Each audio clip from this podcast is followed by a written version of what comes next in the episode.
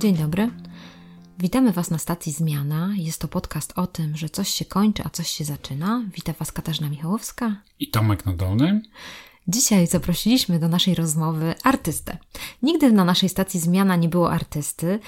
Zdecydowaliśmy się na to, żeby porozmawiać z artystą, ponieważ uważamy, że artysta żyje w takiej permanentnej zmianie ciągle u niego się zmienia, ma pewną, pewną dozę niepewności i musi się nauczyć żyć z taką dozą niepewności.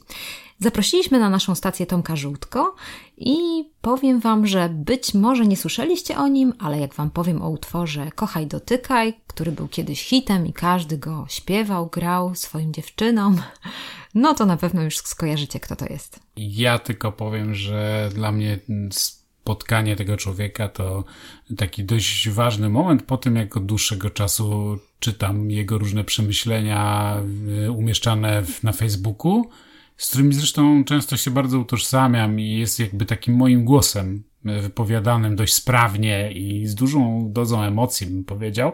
Ale to w ogóle fajny, bardzo bardzo fajny człowiek. Spędzony z nim czas to jest e, super czas. Jeszcze przy okazji odkryłem, że w domu mam e, płytę jego e, na kasecie takiej magnetofonowej nagraną.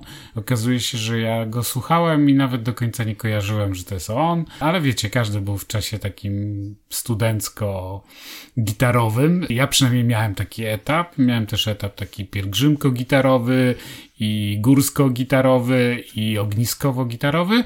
No więc tam się przywijał Tomek Żółtko i teraz z jakąś taką dużą radością wróciłem z powrotem do tego miejsca, bo też fajnie mi daje to możliwość podsumowania tego wszystkiego, co się w międzyczasie wydarzyło i jak się zmieniło też moje patrzenie na wiele rzeczy.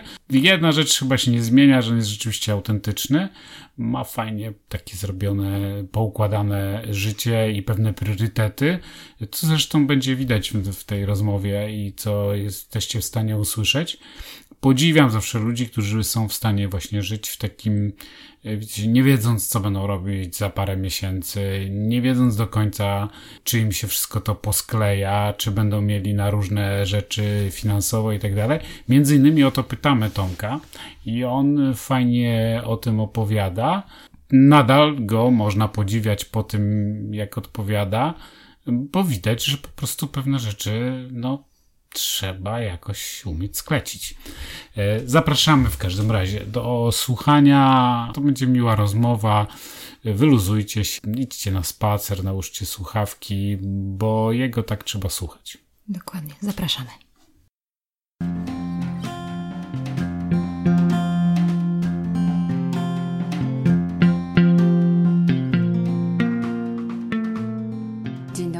Witam na stacji Zmiana. Wita Was Katarzyna Michałowska. Tomek Nadolny.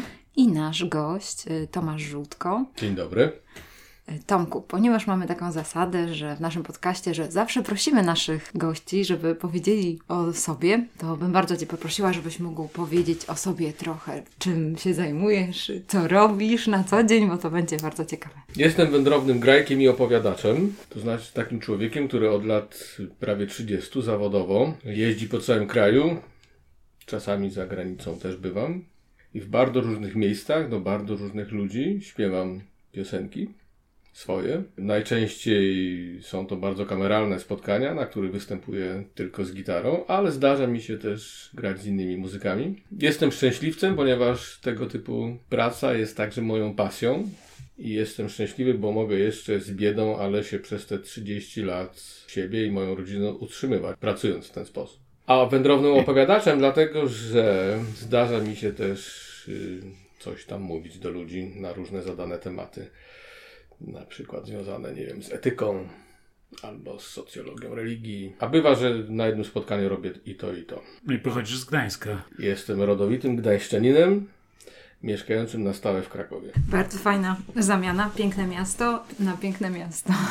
Ale wróciłbym do Gdańska, gdybym mm. mógł. Mm. Z całym szacunkiem do Czekam. dla Krakowa. Świeże powietrze pewnie Też.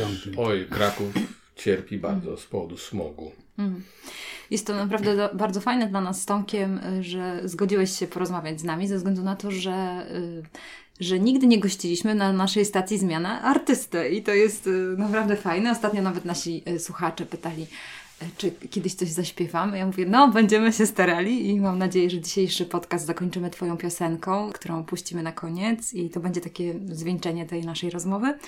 Ale ja właśnie zaglądałam na Twojego Facebooka, bo jesteś bardzo aktywny i między innymi y, taką fajną, takie fajne zdanie, które podsumowywałeś swoją pracę, że zakończyłem kolejny rok swojej publicznej aktywności, to właśnie co, co mówisz. Zagrałem dwa ostatnie koncerty, wygłosiłem ostatni wykład.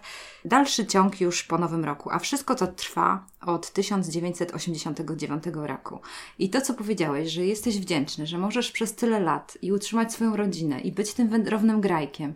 No Tomek, to jest no coś niesamowitego po prostu. Jak, jak to się żyje, będąc wędrownym grajkiem? Jak wygląda Twoje życie? Powtórzę, jestem szczęściarzem. Tak, robię to, co kocham. Przepraszam za brak skromności, że dorzucę też, y, pasjonuje mi pisanie wierszy. Też mogę się w tym wyżywać i ktoś nawet chce od czasu do czasu mi nie wydawać. Pytasz o moje życie, a no wszystko zaczęło się trochę mi niezręcznie o tym mówić, bo tak mm, boję się, żebym kombatancko nie zaczął. Ale wszystko zaczęło się w 1989 roku. Akurat wtedy kończyłem studia. Mówię kończyłem, dlatego że już miałem absolutorium, ale jeszcze byłem przed obroną magisterki rzutem na taśmę zdążyłem tę magisterkę obronić bez konsekwencji żadnych, ale mówię o tym dlatego, że już zacząłem właśnie zawodowo grać i występy bardzo mnie zaabsorbowały, więc musiałem się przygotowywać do obrony gdzieś między jedną trasą a drugą w pędzie, wpadałem do jakichś bibliotek, coś tam. Ach, nie jest to jakiś.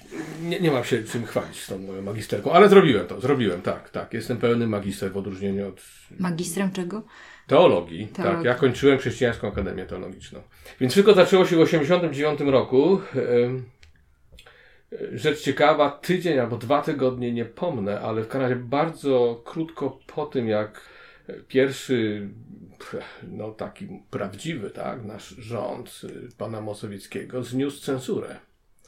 Co było dla mnie niezwykle ważną rzeczą, ponieważ wcześniej o tym dzisiaj może, może mało kto pamięta, niestety, ale w czasach słusznie minionych nie można było, albo w razie bardzo trudno było śpiewać na przykład takie utwory, które ja staram się wykonywać w klubach studenckich, no gdziekolwiek. Cenzura była wszechwładna i bardzo utrudniała życie na przykład takim osobom jak ja. No i ja rozpoczynam zawodostwo w momencie, kiedy cenzura pada.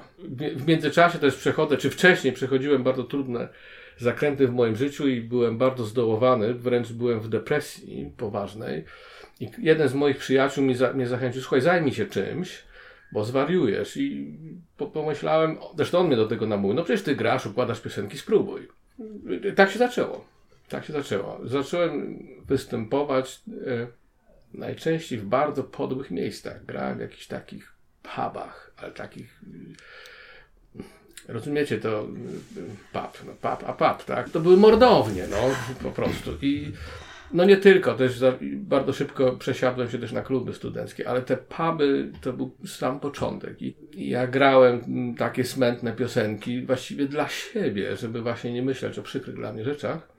Ale ludzie zaczęli tego słuchać, coś ważnego przeżywali. No i to tak się, no nie powiem samo, bo nic się samo nie dzieje, ale rozumiecie, bez mojego jakiegoś planu i jakiejś takiej nawet wielkiej determinacji, to, to się zaczęło toczyć. I dopiero po dwóch albo trzech latach zorientowałem się, że, że to, co robię, że to, że mogę mm, pisać piosenki, wiersze, za chwilę też zacząłem pisywać felietony, że to mnie pasjonuje, że w tym się odnajduję i i że to jest coś dla mnie bardzo ważnego i fajnego.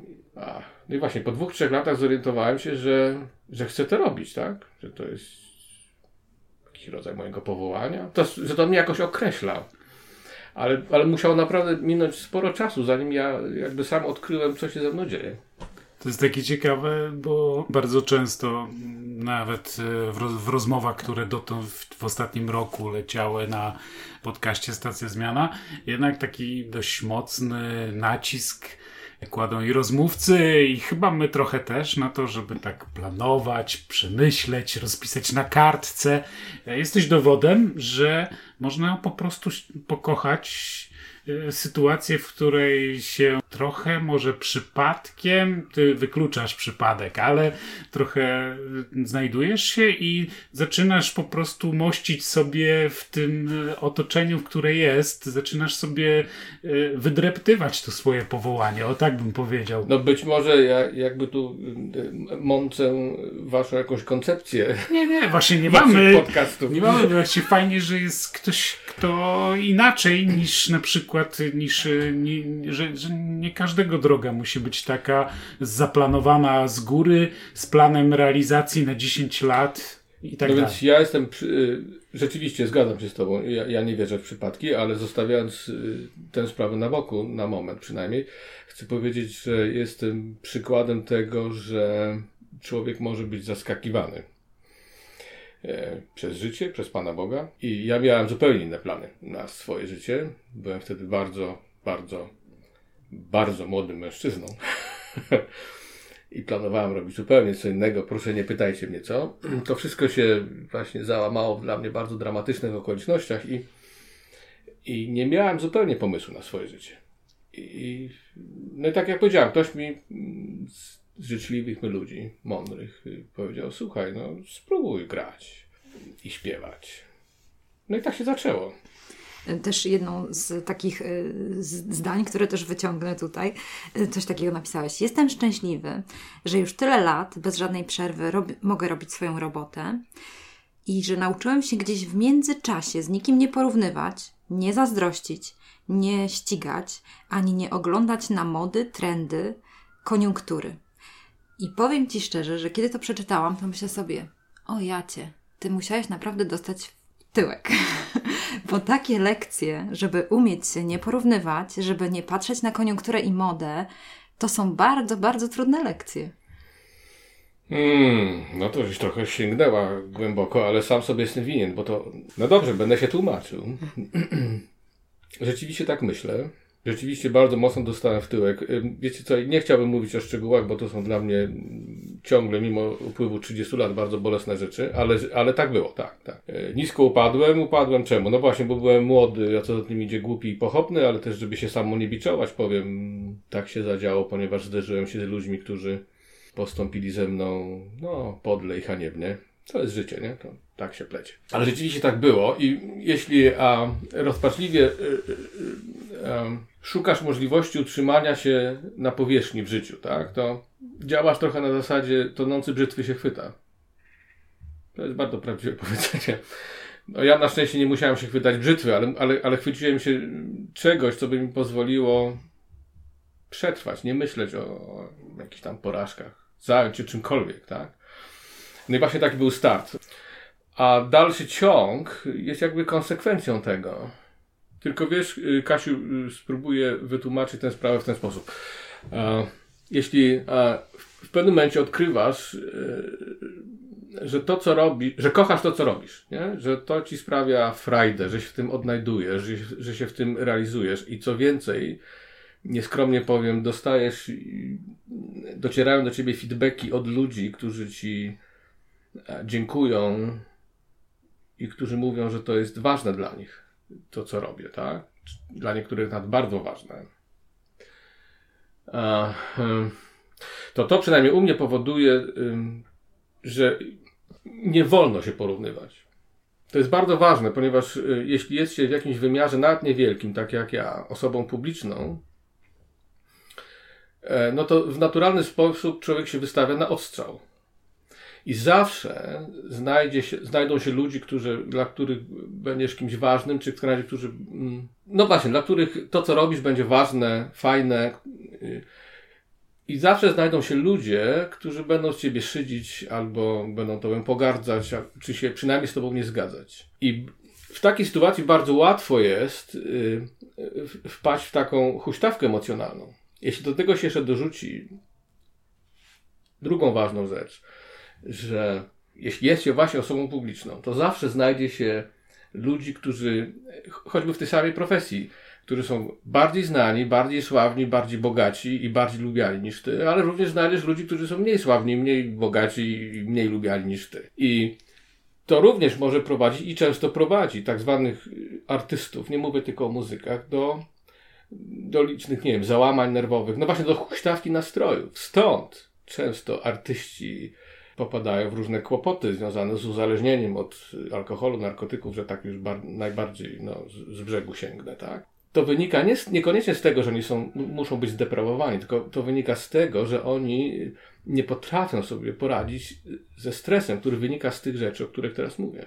Więc y, dla własnego komfortu, czy nawet powiedziałbym dla własnego ratunku, bardzo od lat wielu pilnuje tego, żeby po pierwsze poczucie swojej godności i wartości szukać gdzie indziej, w kim innym, nie, porówny, nie porównując się z innymi artystami, a po drugie, żeby nie porównywać się właśnie dlatego, żeby nie wpadać w tego typu emocjonalne pułapki. Jestem szczęśliwy to, co robię i robię. I koniec. I nie oglądam się, czy ktoś ma e, więcej osób na koncertach, czy więcej płyt sprzedaje, czy więcej książek, czy Idę dalej. Rozgadałem się, przepraszam. Bardzo, Ale wiesz, bardzo, sama jesteś winna sobie. Bo... Bardzo fajnie. To są bardzo ważne rzeczy. I powiem Ci, że wiele osób y, upada na tych rzeczach. Jedną z rzeczy, którą Ty powiedziałaś, to od razu mi się skojarzyło, że teraz taki mamy czas, że mamy dużo ludzi w cudzysłowie publicznych. Dużo osób młodych wybiera tako, takie życie, bo na przykład są youtuberami, bo są na przykład blogerami i tak naprawdę oni, to co ty mówisz, oni bardzo często, bardzo często muszą przeżywać. Tak myślę, że wielu z naszych słuchaczy może się z tym dokładnie zidentyfikować. Ale mogę jeszcze jedno zdanie? Oczywiście. To jest na naturalne. Chciałbym może trochę bronić tego typu osób, yy, yy, ponieważ jakby naturalną potrzebą człowieka jest szukania, szukanie własnej wartości w oczach innych ludzi. Tylko, że to jest e, coś bardzo niebezpiecznego i coś bardzo złudnego. No jest taka, takie powiedzenie, że popularność na pstrym koniu jeździ. No właśnie.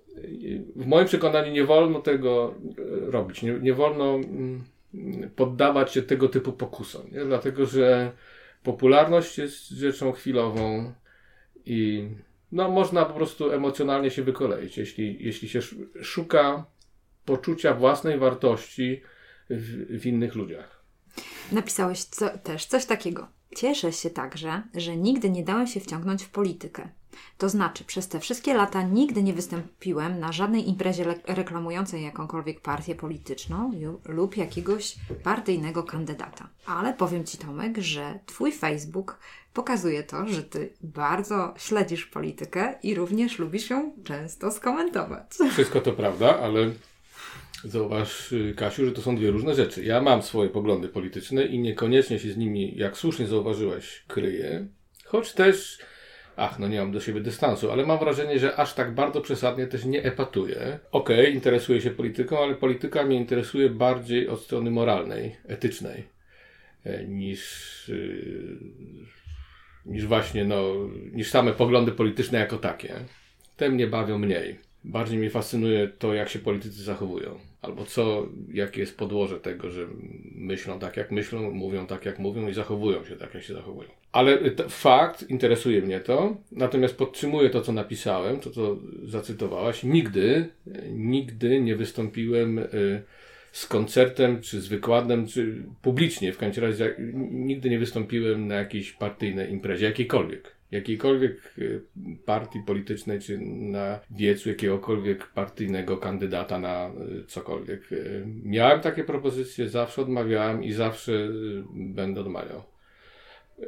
Szczególnie, że w Polsce w tym względzie robi się już tak toksycznie, że to byłoby wręcz zabójcze, gdybym zgodził się występować na tego typu zdarzeniach ale tam na tym Twoim Facebooku wrze czasami. Naprawdę bardzo dużo ludzi. Jak Ty to w ogóle znosisz, Tomasz? Tam taką naprawdę potrafisz, e, chociaż ja zawsze o tym wiedziałam i zawsze już wiesz o tym, że Cię namawiałam od lat do tego, żebyś blogował, a Tomek wybrał właśnie e, to, żeby mm, dyskutować na Facebooku. No i sam jesteś sobie winny teraz, że, że tam wrze. Tro, trochę uprzedził zmiany kulturowe, tak. bo Facebook wyparł blogowanie de tak, facto. Taki tak. przynajmniej publicystykę i tak, tak dalej, to, tak. to przestało Doskonale one żyć, one po prostu no, no, żyją bardziej na Facebooku, tego typu dyskusje, skoro nawet zamykane są serwisy blogowe, jako przyczynę jest podawane właśnie rozkwit social mediów, gdzie przenosi się cała ta aktywność, ale ja, ja jestem osobą, która również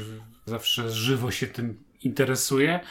E, i dla mnie też są bardzo ciekawe, aczkolwiek staram się, wiem już dokładnie, że to jest po prostu bez sensu. Czasami wrzucanie, komentowanie, tak. e, przekonywanie kogoś innego na Facebooku, to, to jest, nie jest zasnę, po prostu... dopóki nie przekonam.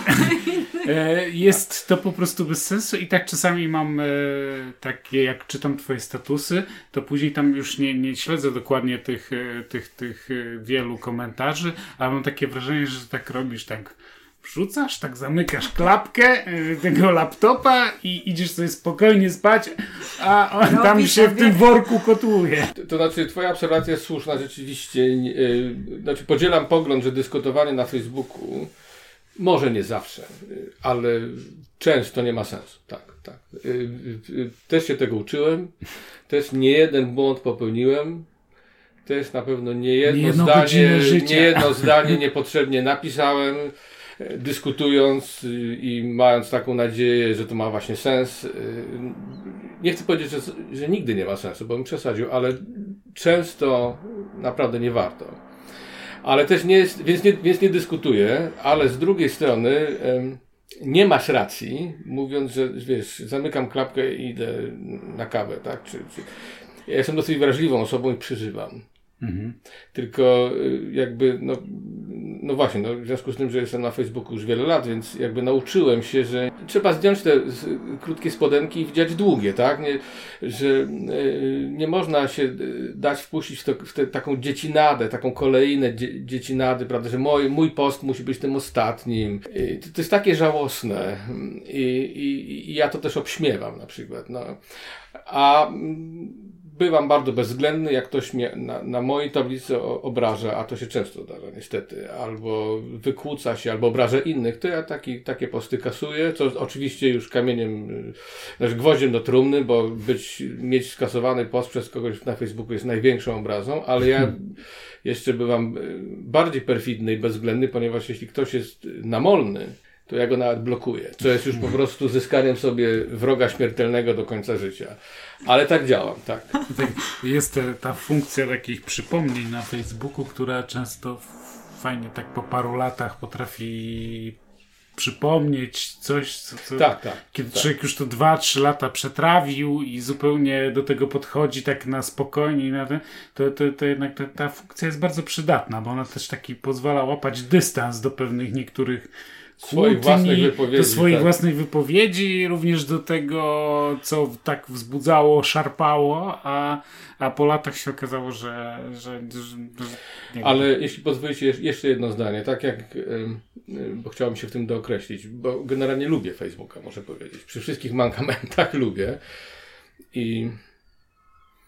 E, tak, nie, nie bardzo widzę sens dyskutować, jeśli to z umiarem Natomiast wrzucanie jakichś swoich myśli, komentowanie rzeczywistości, to robię z premedytacją. Tak, to mnie dalej kręci i...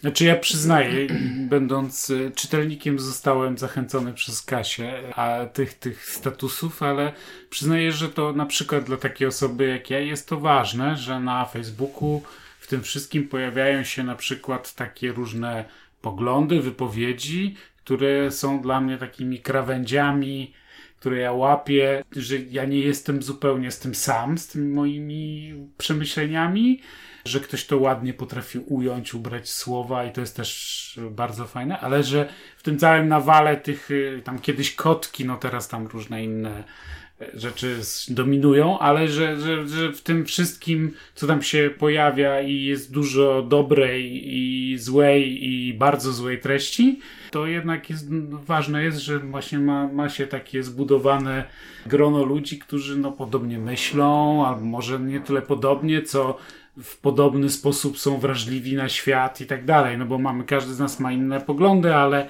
ale jednak mimo wszystko odbieramy pewne impulsy podobnie. I to w sumie jest ważne, żeby tak to myślę. pisać, zwłaszcza jeśli się ma tą umiejętność i lekkość pióra, to, to, to, to ważne, żeby to od czasu do czasu publikować, bo no sądząc po tych reakcjach jednak to po prostu nie, nie, nie, nie da rady przejść wokół tego obojętnie, bo jednak wiele ludzi musi... Ale przepraszam, wiesz, z tym sobie można poradzić. Ja już naj, naj, najbardziej zacietrzewionych poblokowałem i, i mam spokój, wiesz, także to... nie, okej, okay. chociaż ja uważam, że, że to jest potrzebne i wiele osób y, myślę, że niepotrzebnie się obraża na social media, że tam nie ma po co i tak dalej jeśli mają coś do powiedzenia, jeśli ten świat miałby być trochę lepszy, łapaniem równowagi pomiędzy kiepską treścią, dobrą, etyczną, nieetyczną i tak dalej, to dlaczego nie wrzucić tej etycznej, czy dobrej, czy... To jest jakiś rodzaj komunikowania się ludźmi ze sobą. No, od tego nie uciekniemy myślę. Tym bardziej, że duża część dnia się tam przeniosła, nie? Więc... Tym bardziej. Mhm. Tak. Zwłaszcza, że Tomek, no moim zdaniem jesteś po prostu taką osobą, która kreuje te opinie, które, no jednak jesteś takim liderem opinii. To zawsze y, tak sobie myślałam o tym, czytając swoje felietony, wiersze, twórczość, to jest takie miejsce, że fajnie, że znalazłeś, bym tak powiedziała. To miejsce, gdzie możesz się wypowiadać i dzielić z ludźmi, no bo Lubię to, kręci mnie to, tak, no nie, ben, nie będę ukrywał, Dokładnie, tak. tak. Ale jak już z, zejdziemy z tego, mhm. z poglądów, z opinii, z takich rzeczy, to mnie najbardziej mnie interesuje, jak to jest, mówisz 89 rok, no dobra, to dwa lata przed moją maturą, jak to jest całe życie jednak... Y, mam wrażenie, że życie takiego wędrownego grajka, używając przenośni oczywiście. To nie jest przenośnia. O, właśnie. To jest też stan pewnej permanentnej niepewności, tak? No tak. bo oczywiście masz pewien tam grafik e, zakontraktowanych czy zamówionych E, miejsc, w których wystąpisz. E, być może będziesz miał wenę, że coś napiszesz, albo nie będziesz miał weny, ale że to jest jednak, że ty nie masz umowy na czas nieokreślony i trzynastka ci się nie będzie należała jak psumiska, jakaś tam na przykład w państwowej, na państwowej posadzie. Więc jak to jest żyć w takim stanie jakiejś no, niepewności, e, niemożności zbyt dalekiego planowania i tak dalej? To... Trudno. To jest taka, wiesz, mniej fajna strona tego, co robię. To o co zapytałeś. E, I dobre słowo, niepewność, tak. Wiesz,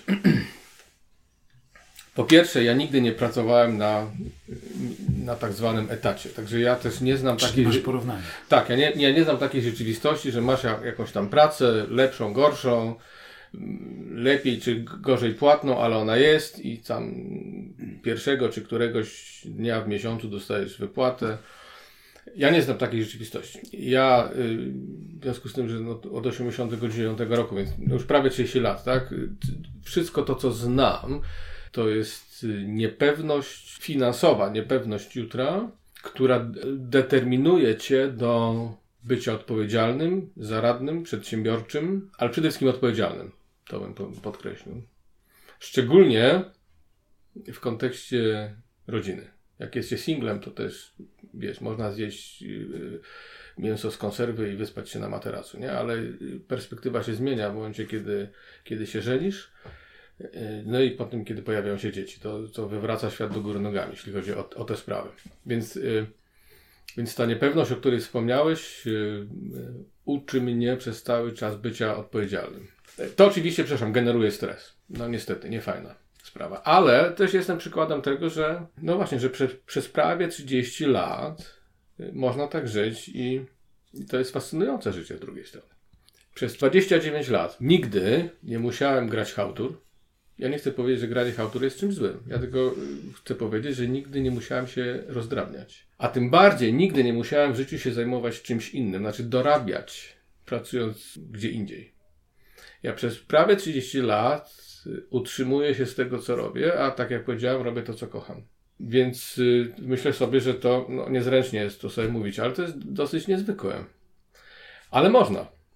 Oczywiście, ja jestem chrześcijaninem, więc ja mam y, w związku z tym y, swój pogląd, dlaczego tak się dzieje. Ja to postrzegam w kategoriach e, Bożej opieki i tego, że ja jestem mu wierny w tym, co robię i jak żyję przede wszystkim, jak żyję. I że Bóg, którego kocham, błogosławi mi. Również w ten sposób. Ale co chcę powiedzieć? Niepewność, powtórzę, jest dobrym słowem, które użyłeś, ale to pociąga za sobą również pewien rodzaj fascynacji, bo bywały okresy, kiedy było ubogo, nad bardzo, ale nigdy tak, że zęby w ścianę. co chcesz powiedzieć. Nigdy, nie było ani jednego takiego dnia, że się budzę i ja nie mam za co kupić mleka i bułek dla siebie czy dla dzieci. Nigdy tak nie było. Ale bywało różnie, bywało ubogo, ale też zdarzały się historie jakichś niespodziewanych kontraktów, niespodziewanych pieniędzy, niespodziewanych zdarzeń, kiedy człowiek wow! E, więc to są, niespodzianki są w obie strony. Ale to jest trudne. To jest ta trudna strona tego typu aktywności. Ale z tego co mówisz, to po prostu warto.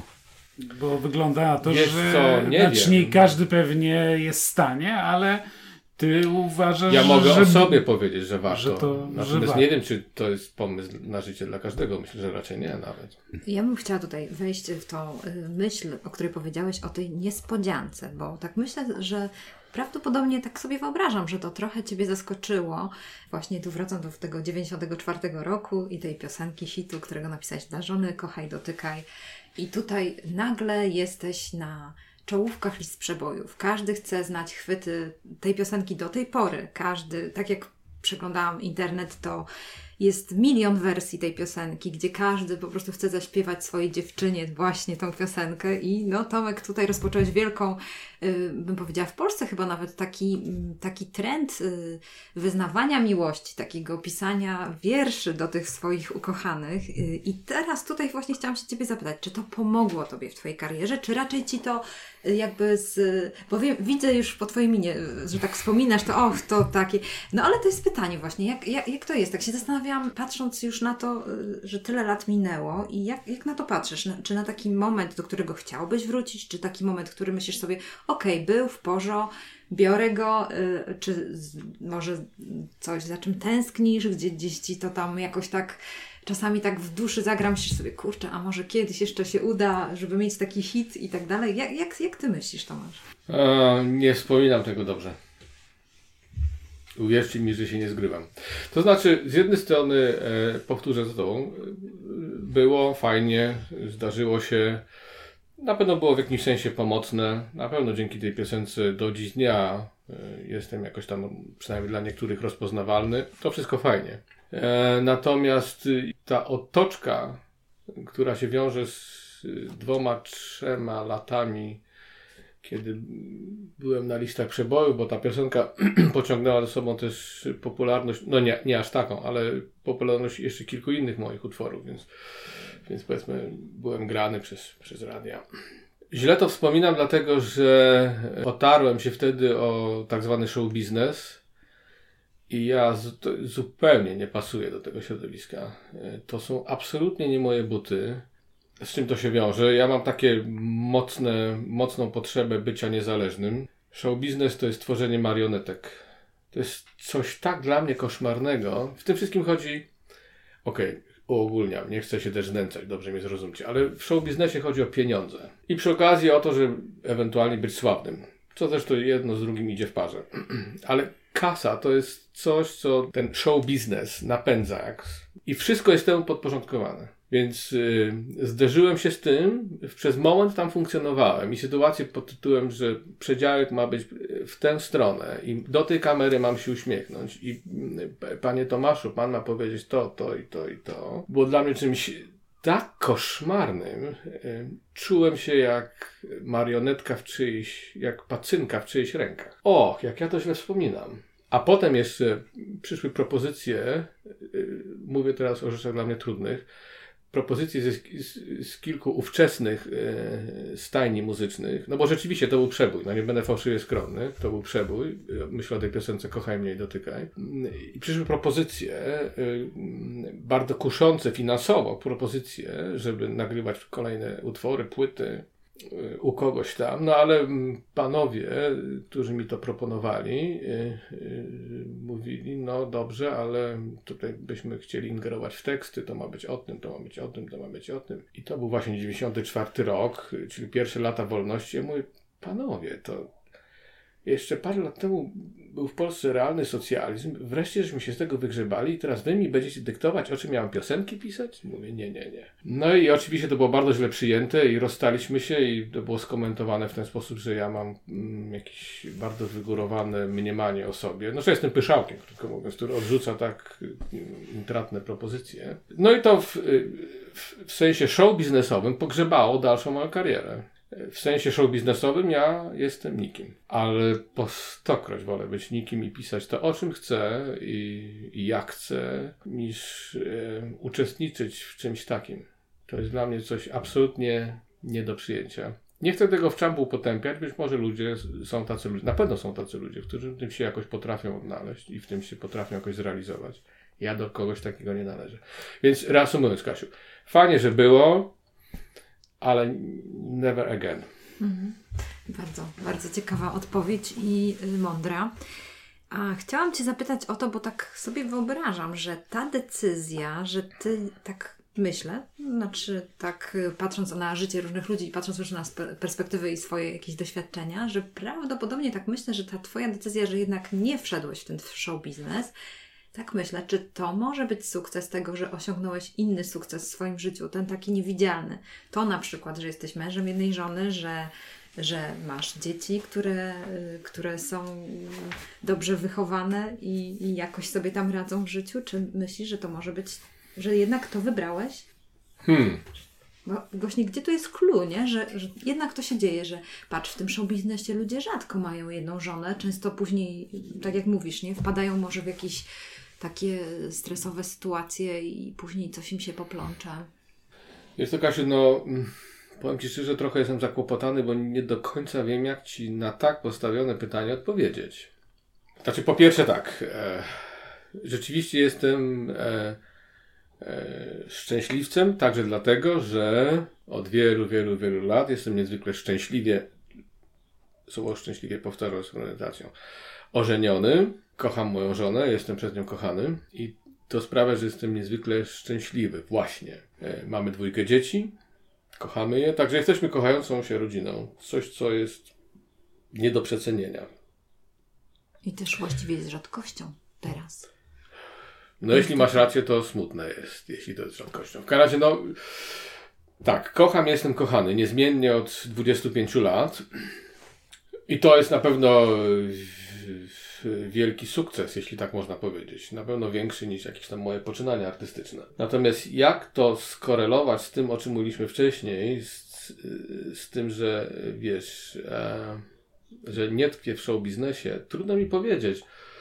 E, na pewno, wiesz, to środowisko siebie napędza do różnych rzeczy niekoniecznie dobrych, więc być może taka lekkość e, w zmianie partnerów życiowych e, nie bierze się znikąd. Być może wynika właśnie z tego, że takie zasady gry tam obowiązują, ale przecież e, każdy z nas żyje tak jak chce i tak jak potrafi, więc też nie chciałbym, wiesz, tak jednoznacznie powiedzieć, że winne są okoliczności, winne jest środowisko to oczywiście może mieć i często ma na nas wpływ, ale to w końcu, na końcu tego wszystkiego my podejmujemy decyzje, jaki, jakimi chcemy być, jak chcemy żyć, e, na co się decydujemy.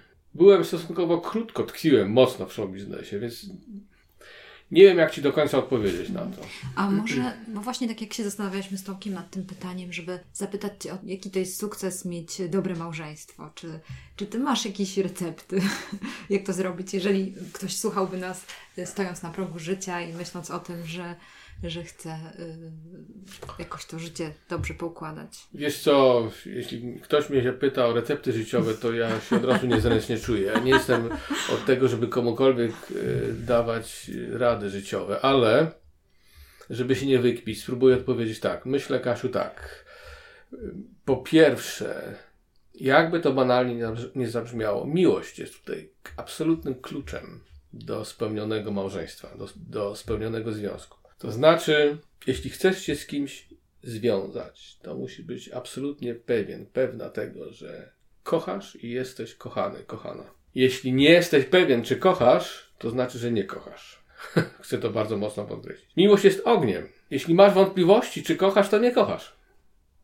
Więc trzeba mieć pewność, że kochasz. To jest absolutny fundament. Dalszy ciąg jest jakby naturalną wynikową tego. Bo oczywiście miłości w praktyce trzeba się uczyć całe życie. Miłość na, nie można pozostać na tych przysłowiowych, poprzestać na tych pos, przysłowiowych motylkach w brzuchu. prawda? Bo to jest fajne, ale też i infantylne. Miłość to jest zdecydowanie coś więcej niż motylki w brzuchu. Choć motylki w brzuchu warto pielęgnować. I można je mieć też i w starszym wieku, także to chciałbym też powiedzieć. Ale, ale chodzi mi o to, że y, y, miłość to nie, jest, to nie są tylko infantylne porywy serca, to jest zdecydowanie coś więcej. Więc o miłość trzeba dbać, y, miłość trzeba pielęgnować, miłości się trzeba całe życie uczyć, ale ona musi być, żeby móc ją pielęgnować, móc się jej uczyć i tak dalej, i tak dalej. Natomiast ludzie, mam takie wrażenie, że wiążą się ze sobą zbyt pochopnie bo się boją samotności albo nie chcą być sami, bo to jakiś taki jest może nie do końca modne. Choć to teraz się zmienia, teraz w, w dobie robienia karier, to bycie singlem jest chyba trendy, zaczyna być. No, to są takie paradoksy, których ja akurat już nie, nie rozumiem, jestem za stary chyba. Ale jeszcze raz podkreślam, miłość jest absolutnym kluczem do wszystkiego. Trzeba być pewnym, że się kogoś kocha, żeby mieć nadzieję na szczęśliwą relację, szczęśliwy związek.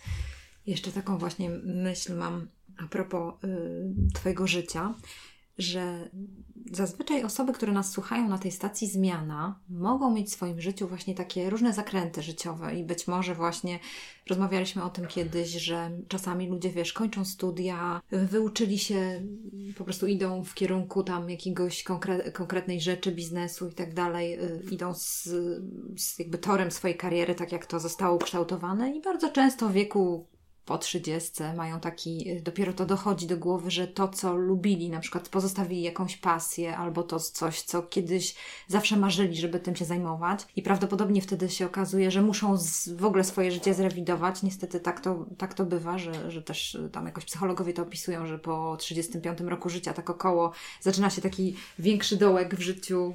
Czasami to jest właśnie tak w okolicach 40, że, że gdzieś tam się zatrzymują. Ale z tego, co widzę, to Ty opowiadasz opowiadasz o tym, że ty jakby już od razu, dzięki temu, że miałeś wokół siebie może tych mądrych ludzi, którzy dobrze ci podpowiedzieli i ty poszedłeś za tą swoją pasją, mimo tego mówisz o tym wys wysokiej też cenie, którą płacisz, czyli swoim stresie. Czyli tak sobie wyobrażam, że że u Ciebie ta stacja zmiana, ona jest troszeczkę taka permanentna, ze względu na to, że troszeczkę inaczej przebiega niż u takich, bym powiedziała, klasycznie ludzi, bo Ty jednak jesteś artystą, jesteś jakby w tym innym worku, a tak większość naszego społeczeństwa, ona po prostu idziesz, idziesz, jesteś na jakiejś tam równi, trzymasz się na, na górze, później wpadasz, masz ten dołek, bo gdzieś to musi się jakoś wyrównać.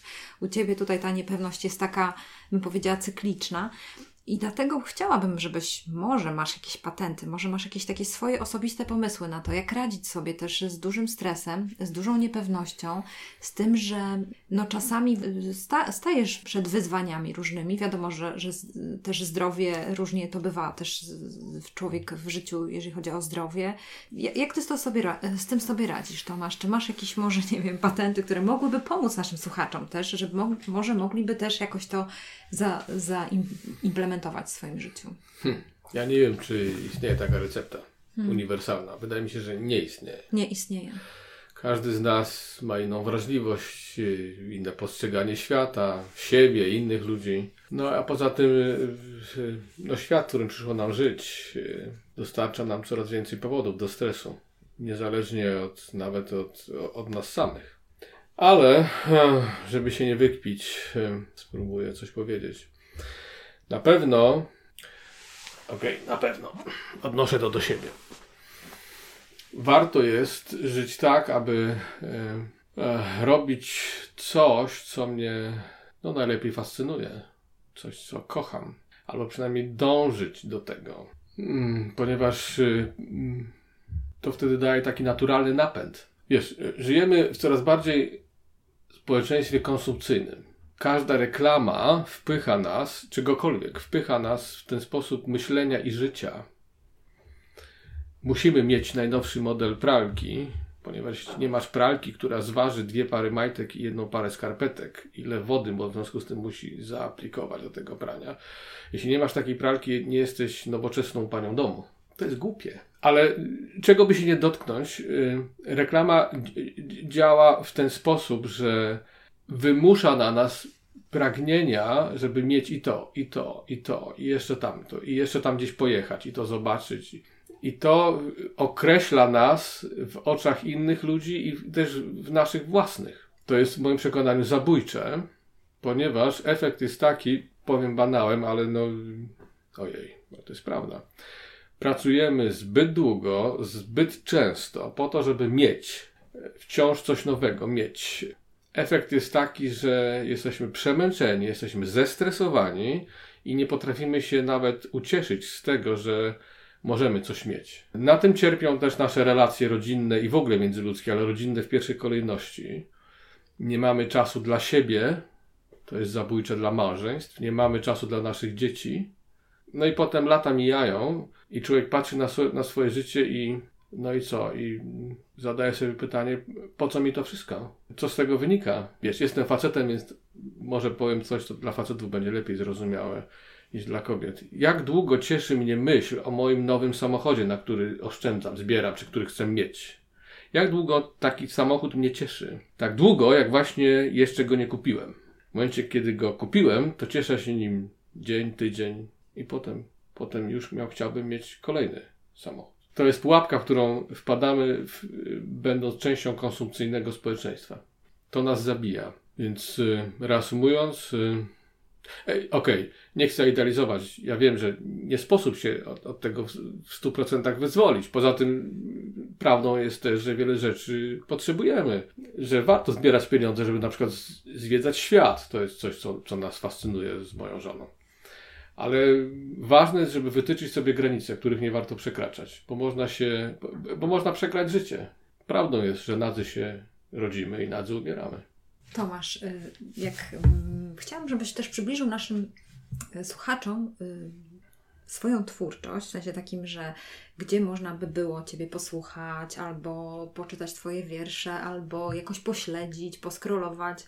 Jak to wygląda teraz? Wiem, że wyda wydałeś ostatnią płytę, również y, tą nowszą, tak? Atrofia doczesności. doczesności. Czy możesz coś o niej powiedzieć, zachęcić do, do posłuchania? Atrofia doczesności. No to jest już trzynasty mój krążek w dorobku. Płyta, jeśli chodzi o estetykę mm, muzyczną, nawiązuje do tak zwanego art rocka czy roka progresywnego, inni mówią. Natomiast w warstwie tekstowej główna myśl, główny wątek, który się przywija przez tą płytę, to jest właśnie kwestia przemijania. Przemijanie, w związku z tym, że robię się starszy pan, fascynuje mnie coraz bardziej. Temat trudny, ale fascynujący. Przemijanie. Więc ja tam się z przemijaniem zmagam, czy zajmuję na tej płycie. Nie tylko, ale to jest taki, powiedzmy, leitmotiv tej płyty. Płyta jest trudno dostępna dlatego że jestem niszowym artystą, ale można ją zdobyć. Zapraszam na moje strony, choćby na Facebooku i tam są linki, można zamawiać tę płytę, tak jak wszystkie inne również.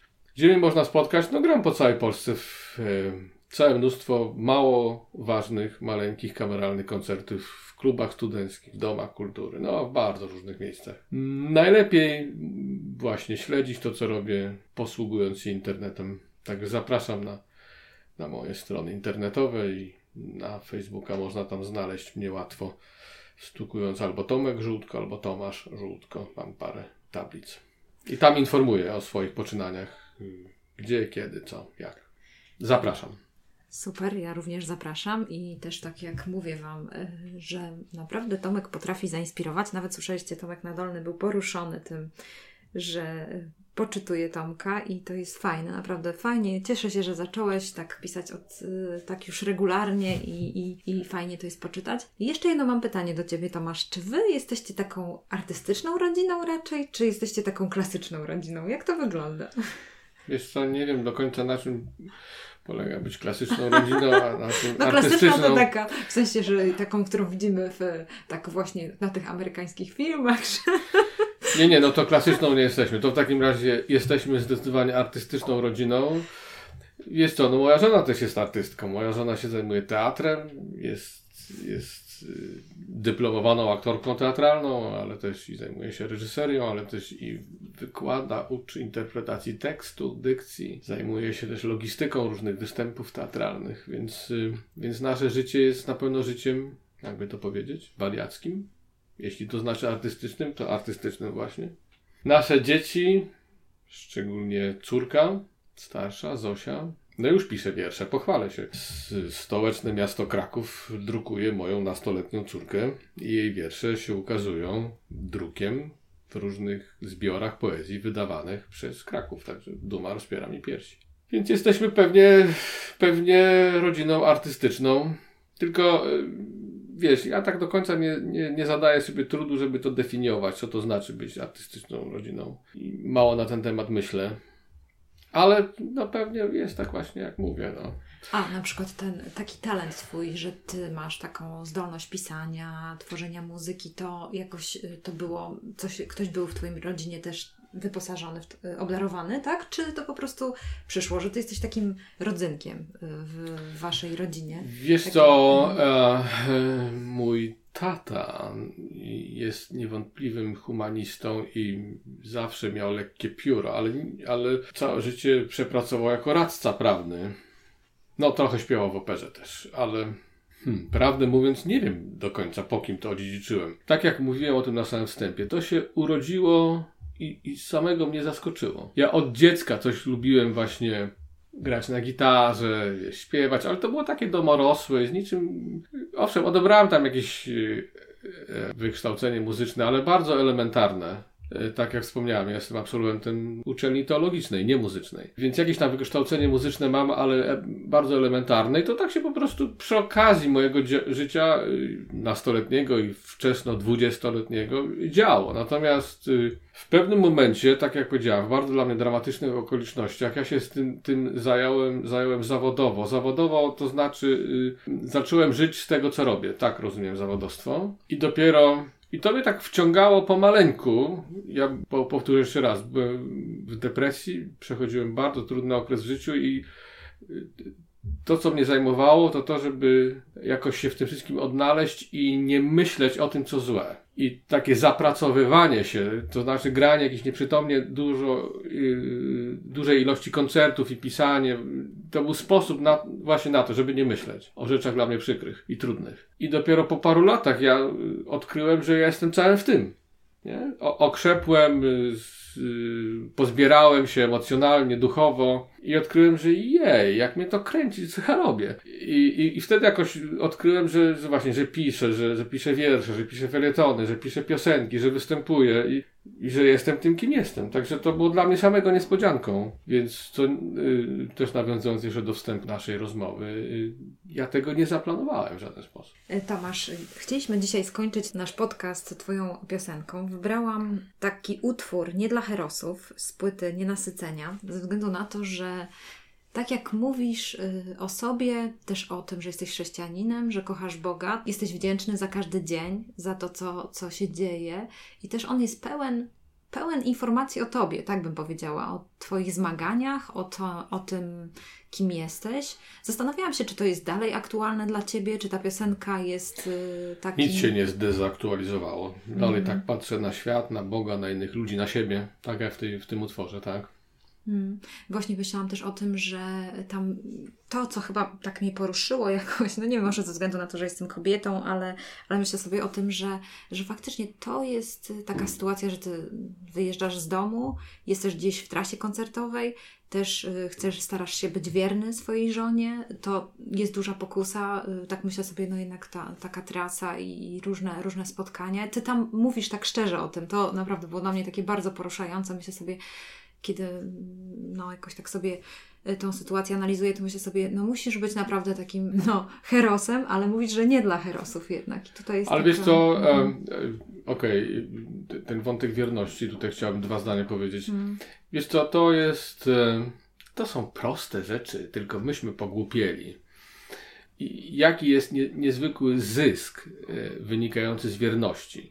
Ja już pomijam taką oczywistość, że jeśli kogoś kochasz, to jesteś mu wierna, wierny. Ale, e, ale zostawiając tę oczywistą oczywistość, jak mówi klasyk, na boku, e, to dopowiem jedną ważną rzecz, e, też a propos stresu. Piękną rzeczą jest e, kłaść się w pustym hotelowym pokoju z taką, który nie, nie lubię tego, nie lubię hotelowych pokoi, w których przynajmniej jest, jestem sam, właśnie bez żony. Ale piękną rzeczą paradoksalnie jest układać się do snu w jakimś obcym miejscu z takim spokojnym poczuciem bezpieczeństwa, że wiesz, że twoja żona cię kocha i że y, nikt na moim miejscu w naszej sypa, sypialni się tam nie znajduje. I również ważną rzeczą jest i piękną mieć tą świadomość, że moja żona doskonale wie, że w moim pokoju hotelowym nie ma żadnej innej kobiety. E, to poczucie bezpieczeństwa nie można zamienić na nic i nie można kupić za żadne pieniądze. Jak sobie radzić ze stresem? Być wiernym. Kochać i być wiernym. Bardzo fajnie. Dziękuję Ci, Tomku, bardzo za rozmowę. Ja dziękuję. I zapraszam naszych słuchaczy do wysłuchania tej piosenki i myślę, że będziecie mieli wiele, wiele przemyśleń w związku z tym.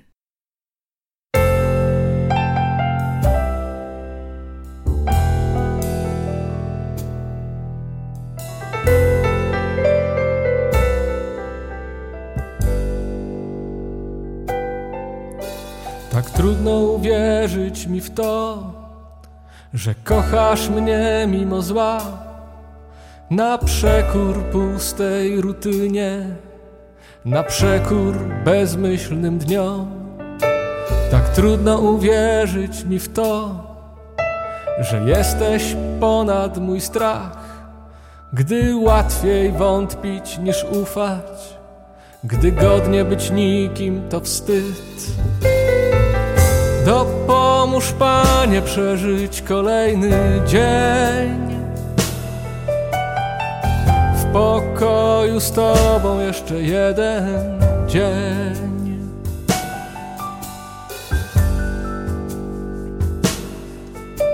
Nie pragnę Ci nic udowadniać. Zbyt często zwyczajnie mi wstyd. W Twej łasce znajduję nadzieję. Inaczej jestem bez szans. Nie pragnę ci nic udowadniać. Wszak ty najlepiej mnie znasz. Doczesność magicznie podnieca. A przecież to okruch i strzęp. Dopomóż Panie przeżyć kolejny dzień. Pokoju z Tobą jeszcze jeden dzień. Dopomóż Panie przeżyć kolejny dzień. W pokoju z Tobą jeszcze jeden dzień.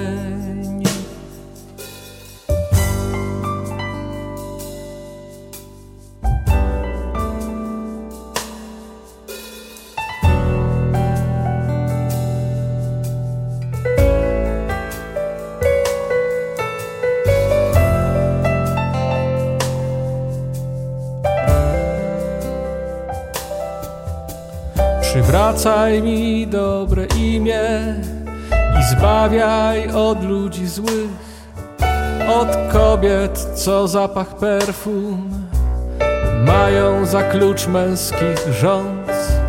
Przywracaj mi dobre imię i radość z tego, co mam. Wielki świat tak żałośnie zmalał, nie chcę pragnąć, nie chcę w nim być. Dopomóż Panie przeżyć kolejny dzień. W pokoju z Tobą jeszcze jeden dzień. Dopomóż Panie przeżyć kolejny dzień. W pokoju z Tobą jeszcze jeden dzień